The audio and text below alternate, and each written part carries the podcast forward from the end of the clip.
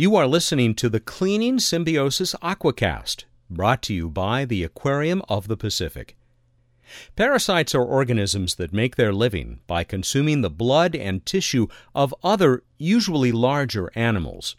Some parasites may be nothing more than a minor nuisance to the host animal, while others may become a life threatening source of illness or injury. For some animals, parasites may provide a source of food, leading to one of the most interesting interactions between different species the cleaning symbiosis. In a cleaning symbiosis, one animal, the cleaner, removes parasites from another animal, the client. Of the known examples of cleaning symbiosis in the living world, some of the most closely observed are those between fish species. Examples of cleaner fish include different species of gobies, butterfly fish, angelfish, hogfish, and wrasses. A few species, such as the blue streak cleaner wrasse, feed only by cleaning other fish, while others clean parasites as just one part of their diet. The interaction between cleaner and client may include a complex ritual of behaviors. Many cleaners establish cleaning stations, a location such as a coral head or a large sponge to which clients travel in order to be cleaned. Both the cleaner and the client perform behaviors such as waggling fins or swimming in dance like patterns to indicate their willingness to clean and be cleaned.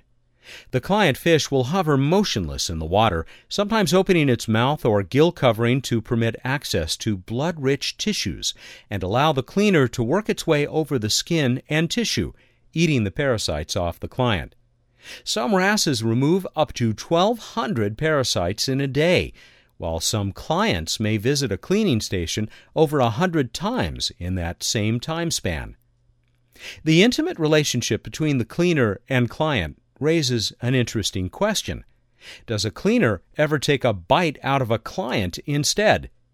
In fact, cleaners may eat tissue from their clients, often scales or part of the mucus covering that protects the client's skin.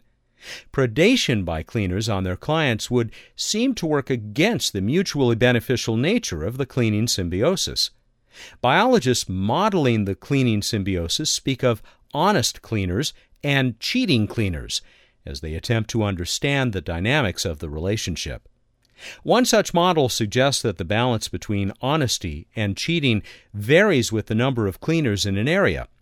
As the number of cleaners decreases, the number of parasites carried by clients increases, a situation that favors honest cleaners by providing a more abundant food source. Conversely, if the number of cleaners increases, the parasite load of clients may decrease, contributing to cheating behavior. As long as the benefits of cleaning outweigh the costs of cheating, clients will continue to visit cleaners. Too much cheating may invite retaliation by clients, who may recognize cheating cleaners and avoid or even eat them instead. The cleaning symbiosis offers intriguing implications for the development of species over time, as well as the biodiversity of living organisms. For example, studies show that the diversity of coral reef fish species is greater where cleaner fish are present.